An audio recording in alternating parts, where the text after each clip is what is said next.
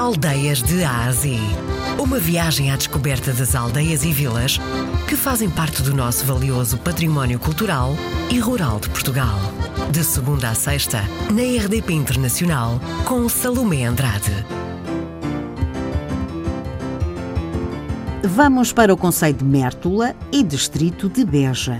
A aldeia de Pomarão eh, faz fronteira com a Espanha e fica situada, eh, situada na encosta, na margem esquerda do rio Guadiana, junto à barragem do Chança. Pomarão, será que tem alguma coisa a ver com pomares ou não? Exatamente. Ah. Nesta Ribeira de Chança existiu desde há muito tempo um grande pomar que, era pertença da, da igreja. Isso quer dizer ainda, se calhar por aí, se come boa fruta? Boa fruta e, em especial, bom peixe. Bom peixinho. Pois é. É verdade. Senhor Presidente, eh, portanto, começamos bem logo a abrir, a falar sobre a aldeia de Pomarão, eh, sobre o bom peixinho do rio. A gastronomia aí é muito boa, não é? É, é muito boa, é, é mesmo. Uh, foi criado um festival do peixe do rio, que normalmente decorre no final dos meses de março ou início de abril. E tem sempre muita gente, Senhor Presidente? Muita gente. Uh, em especial uh, espanhóis, porque eh, em fevereiro de 2009 foi inaugurada a Ponte Internacional do Baixo Guadiana, sob o rio Chança, que veio reduzir a distância por estrada à povoação de El Garnado, em Espanha, hum. de 140 km para apenas 12. Hum. Isso quer dizer então que se calhar a aldeia de Pomarão, não é? Tem muitas vezes espanhóis por aí a passear. Ui, muitas mesmo. Uh, próximo do, do Marão fica igualmente a barragem de Chança, como já, já referi, uhum. uma barragem espanhola, utilizada para o abastecimento de água da costa do Elva, da própria cidade do Elva e de toda a sua zona industrial. E eles habitualmente, quando passeiam aí pela aldeia, o que é que eles vão aí fazer para além do passeio? O Pomarão tem uma, uma, umas paisagens deslumbrantes.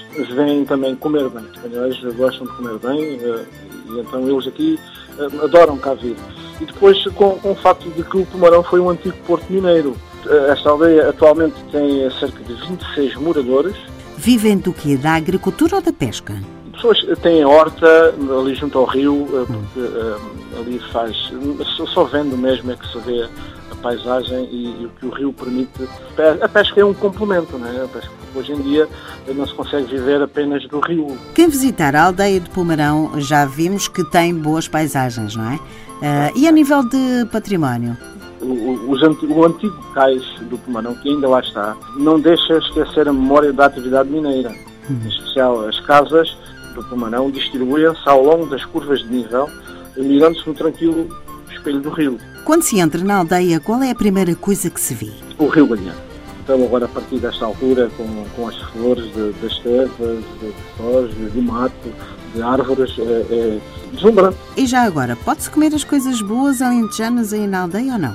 Sim, desde o mujo, que é o peixe do rio, que é a tainha, uhum. que nós aqui chamamos mujo, a lampreia, já neste momento, depois as enguias, a saboga, confeccionados de várias maneiras, né? são algumas das iguarias em destaque uh, que se podem comer nos dois restaurantes que existem lá no Pomarão. Depois de barriguinha cheia, Sr. Presidente, as pessoas querem uh, pernoitar aí na aldeia, podem fazê-lo? propriamente na aldeia, eh, não. Senhor Presidente, a que é que cheira a aldeia do Pumarão?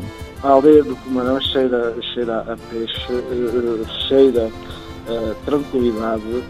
E hoje visitamos então mais uma das nossas aldeias.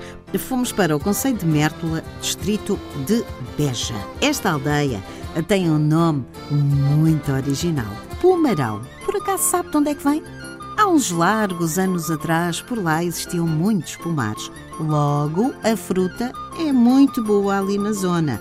Se gosta de peixinho do rio, pois é, só tem que dar um pulinho até à aldeia de Pomarão. O nosso Cicerone foi o presidente da Junta de Freguesia, Rui Colasso.